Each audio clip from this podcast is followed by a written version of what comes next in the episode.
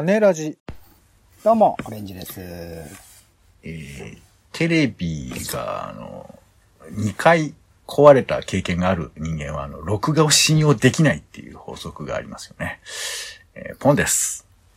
世の中全部歌に翔太でラジ。よろしくお願いします。よよろしくお願いいたします。今週楽しみたい映画、テレビ、イベント、展示など様々な娯楽ごとを拾います。種助のコーナーです。さあ、それではまず先週楽しんだ娯楽をご紹介。オレンジさん。最近ですね、まあいろいろとネットフリックスやらアマゾンプライムやら、まあいろんな番組配信はあるんですけれども、まあそれにね、えー、パラビっていうのを、あの、なんだ、キングオブコントの忘年会じゃねえや、反省会きっかけに入ったりとか、まあすぐにね、あの、2週間で無料期間終わって脱退しちゃいましたけど、まあいろいろと配信サービスに入ってるんですけど、今多分一番あの、ドラマファンの中で熱いだろうと思われてるのが Apple TV プラスではないかなと思っておりまして、ほう。まあ前から、あの人気があったザ・モーニングショーというね、まあ朝のテレビ番組を、の、えーニュース番組を作ってる現場ので起きるいろんな問題について描いたドラマのシーズン2が始まっていたりとか、あとアイザック・アシモフのね、原作の壮大な SF 超大作を原作にしたファウンデーションというですね、ドラマが始まってて、これもね、ものすごく、あの、隅々まで宇宙の構造、まあ、もちろん想像になりますけど、えーできてますし、なんか歴史的なものと SF 的なものをこううまく組み合わせてる感じ。過去のいろいろ負の歴史とかをその SF の世界にこう落とし込んでるような話になっていて、これもまた面白いし、で、来週からっていうか10月の22日金曜日からですかね、インベーションという、これもまあ宇宙からの日本あの地球への侵略者の話らしくって、あの日本から忽那しおりさんというね、えっ、と俳優さんも出演されてたりしてますけど、まあなんか、攻めてるなっていう。なんか世界的なシェアが2%にしかならないんじゃないかっていう噂はされている、あんまり、こう、なんだろう。け経済的に、工業的にあまりうまくいってないと思われている Apple TV プラスですけど、力の入れ具合がすごい。これから、なんだっけ、スピルバーグとかの作品もやるし、トム・ハンクスの主演のえーオリジナル映画も作るしとかっていうので、すごくいろいろ攻めてるタイミングではあるので、ちょっと Apple TV プラスに僕は、あの、推しとして頑張ってほしいなと思っているところでございます。えー私の方は、えーうん明日を守る宇宙戦士バルディオスを、えー連投で見てますね。はい。えー宇宙戦士バルディオスご存知ない？はい。これがね、もう大変な名作でして、うん。あの、ロボットアニメ、ね、といえばもう子供向けな感じもしますけども、もうこれがね、毎回ね、あの腹の底から暗い気持ちになるロボットアニメでして、あの、なんつうのかな、な、なんかこう、本当に、あの、主人公たちが勝ったのかって、こう、こう疑問符投げかけたくなる話が、約30話ぐらいずっと続くっていうですね。そういうのがこう、80、70年代、80年代にあったっていう、そういうことをね、ぜひ思い出したいということで。僕でも見たことなかったんです。見たことなくて、あの、久々に、久々にというか初めて見たら面白かったっていうね。全然、全然伝わってない。よし、じゃあ行こう。検索しました？宇宙戦士バルディオスはいで一緒に見てる人見見ました？え？ツイッターのタイムラインとかで。全然、そんな、全くそんなことしてないけど、なんで？いや、いや、だから多分世界で一人だけかもしれない。そんなことはないと思いますよ。1980年代のドラマです、あ、ロボットアニメですから、まあ別に見てる人もいるんじゃないの、うん。いや、見てる人がいるかどうかは知らないけれど、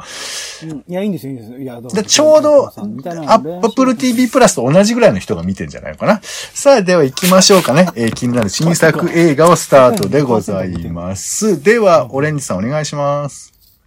はい。えっ、と、僕の方からは、ロン僕のポンコツポットというところで、えっ、と、僕完全にこれピクサー作品だと思っていて、まあ、ディズニー配給であることは変わらないんですけど、うんなんか実は、イギリスかなんかで新しくできたアニメーション制作会社が作ってる作品らしくて、まああの予告編とか見るとすげえピクサーっぽいなと思うと思うんですけど、うん友達が欲しい少年と不良品の最新式ロボットが本当の友情を探して繰り広げる冒険を描いた長編アニメーションということで、このロボットのね、造形がなんとも可愛い感じなのので、まあ、ロボットのね、映画とかいっぱいピクサー、ディズニーで作ってるので、それの最新版として期待してるんですけど、また、だから違う制作チームみたいなので、それもどういう表現になってくるのかなというところも含めて期待している作品でございます。パッと見ピクサーっぽいけどね。違うんだね。そうなのよ。そうなのよ。ピクサーっぽいね。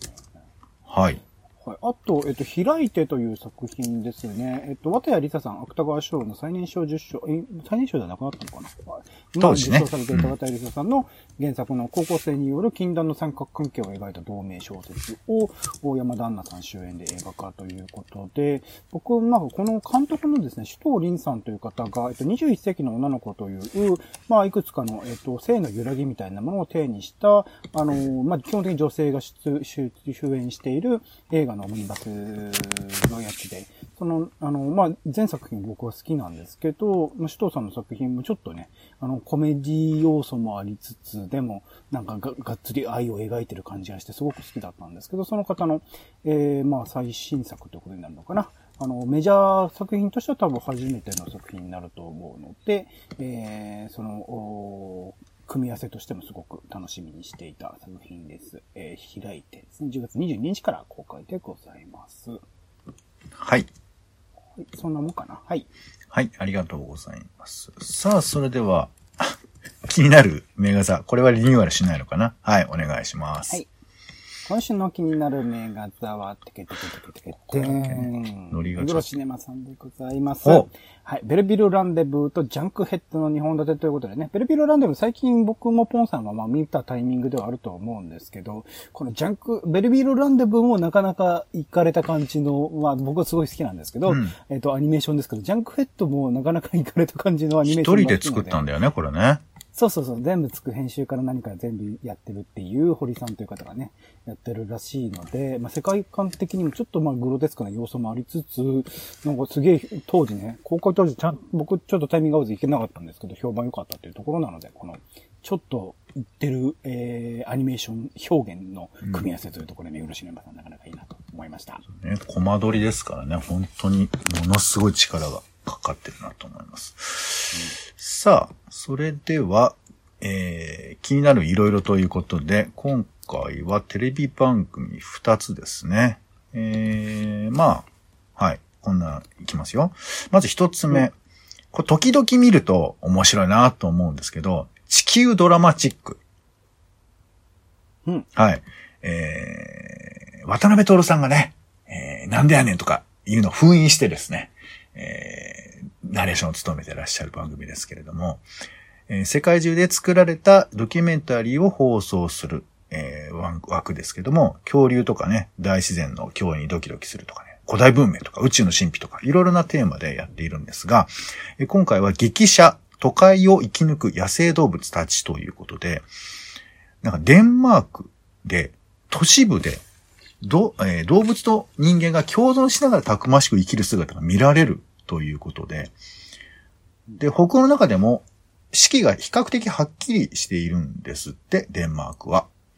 で、そこで、えなんかね、集合住宅のベランダでカルガモの母親が卵を温めるとかさ。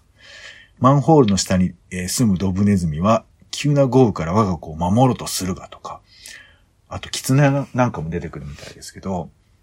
日本だと都会で猿が出たとかね、結構事件みたいな扱いになりますけど、デンマークで果たしてどんな風にしてこう動物と人間が共存しているのかというのがちょっと気になるなというところで地球ドラマチック、これが10月の23日土曜日の7時から、午後7時から、えー放送されます。E テレですね。はい。そして、えーこちらは再放送なんですが、私が見てなかったので、ピックアップ。終戦ドラマ、仕方なかったと言うてはいかんのです。拡大版ということですね。太平洋戦争末期、帝国大学の医師たちにより、米兵捕虜への手術実験、あ、実験手術が行われた。己と向き合う医師がたどり着く本当の罪とは、人間の狂気と、えー正気を描くヒューマンサスペンスということで、えー、妻夫木聡さんとか、青井優さんとかが出る作品ですが、出てたんですよね。うん。再放送ですね。はい。まあ、拡大版ということなので、えー、元々の作品を見てた人もちょっと、えーチェックしてみたいなというところですが、はい。巣鴨プリズンでの死刑囚との交流などが描かれるみたいなところらしいですね。はい。ちょっとこの時期、割とこう、時期じゃないんですけど、あえてね、ちょっと見てみてもいいのかなというふうに思います。はい。では、気になるイベント行きましょう、オレンジさん。あ、僕でいいんですか？あ、どうぞ。えーと、僕の方からは、えー、朝日地球会議2021という、う会議、あ、でもこれもう終わってんあ、でも10月17から21なんでギリギリまだ21までやってるっていうところで一応紹介しておきますね。えー、グローバル規模のコロナ禍の中で気候変動の危機や世界経済の不安、米中対立などを軸とした国際的な緊張などですね、まあ、いろんな変化がある中で、まあ、地球全体としてのいろいろなあテーマでね、えーまあ、今回テーマが希望と行動を世界を変えるというメインテーマらしいですけど、えー、5日間、まあ、再放送とかもあるのでね、えー見れなかったものもしかしたらもう一回見れるかもしれないとかと考えて、えーじ確実のですね、13時から本当幅広いテーマで行われますので、興味があるものあったら全部無料です。一応申し込み必要なので、え、申し込みできないんじゃないか？これ紹介してはいるけど、申し込みできない可能性出るわかった。じゃあ我々責任を持ってこれレポートしますんで、ぜひ皆さん、えーご期待ください。まあ、レポートするかわかんないですけどね。はい。なんだよ。興味あるのあったら、かかるかもしれないです。まあ、なんか、何らかの形で見えね。はい、ありがとうございます。えー、私からはですね、えー都市規制デザイン会議という、これ規制っていうのはあの、規制銃の規制ですね。えーうん。はい。商店街の街灯に、えー水辺の手すりに久留米を止めるためのボラードに既存のオブジェクトに規制することで、えーストリートの都市の新たな価値を引き出すということで、なんかあの、いろんな都市に規制する都市デザインにて、えー規制するそういうデザインを、えー紹介するという、えー会議だそうですね。これが10月24日に行われます。ウェブのね、えーセミナーですので、どなたでも見れます。はい。それから、えーはい、そのところですかね。はい。うんでは、えー展示行きましょうか。はい。えー、っとですね。グッドデザインエキシビジョン2021ということで、えーグッドデザイン賞を紹介するイベントですね。こちらの方が、えー10月20日から11月21日まで、特設ウェブサイトと実会場で、両方で、えー開催をするということですね。あの、なんか全、えーこのグッドデザイン賞のものは、えーウェブで見ることができるようですので、えーまあ、オンラインでも楽しむことができるかと思います。それから、えーチェコフェスティバル2021 in 東京ということで、えーチェコね、えヨーロッパのチェコの魅力を紹介する日本最大級のイベントというのが、えリアルでやりますよ。渋谷ストリームホールで10月22日から10月24日まで行われます。えチェコビール、マリオネット、クリスタルグラスなどね、様々チェコの文化に触れることができるイベントです。ちなみに僕あの、チェコのゲームのイベントにこの前行ってきましたけども、なかなか面白かったですね。独自の文化があるんじゃないかなというふうに思います。はい。えー、オレンジさんお願いします。はい。描く人を谷口二郎展ということで、世田谷文学館で開催されています。10月16日から2月27日までね、長くやってます。まあ、孤独のグルメとかで有名ですけど、僕個人的には、まあ、坊ちゃんの時代という作品ですね。えー、まあ、坊ちゃん夏目漱石や、あの、様々な文豪とかが、あと政治家とかね、当時の政治家とかが出てくる漫画で、えーその時代をこう、なんとなくその登場人物たちのキャラクター、まあ歴史の上の人物たちのキャラクターも含めて、えー学べる漫画にもなっているので、それがすごく好きだったんですけど、その谷口二郎さんの数々の作品を、まあ実質原画とかね、含めて、えー展示する古典だそうですので、えー孤独のグルメが好きな人もそうですし、谷口二郎さんの絵ですね。あ、そうか、ポンさんで言うと歩く人っていうね、えードラマでも取り上げてましたけれども、えーそれの書いた人でもあります。その原画などが展示されていいるそうなので、この機会にぜひ行ってみたらいかがでしょうか。世田谷文学館ね、ちょっとね、行きにくい場所にはあるんですが、えーこの機会に、えー小録大型で行ってみるといいんじゃないでしょうか。はい、ありがとうございました。えー紹介しきれなかったものはブログなどにもなどにも紹介しておりますのでご覧いただければと思います。えーこちらの、えーコーナーにね、えー感想などございましたら、えー公式サイト、種ラジ .com のお便りフォームなどからお送りいただければ幸いです。ということで、種ラジの種助でございました。お相手は、えー、チェコのゲームを見に行ったんですけど、あの、チェコの大使館の中に入れましたので、あのちょっと、こういう機会はなかなかないなと、えー喜んでおりました。えーポンと、オレンジでした。種ラジ、また。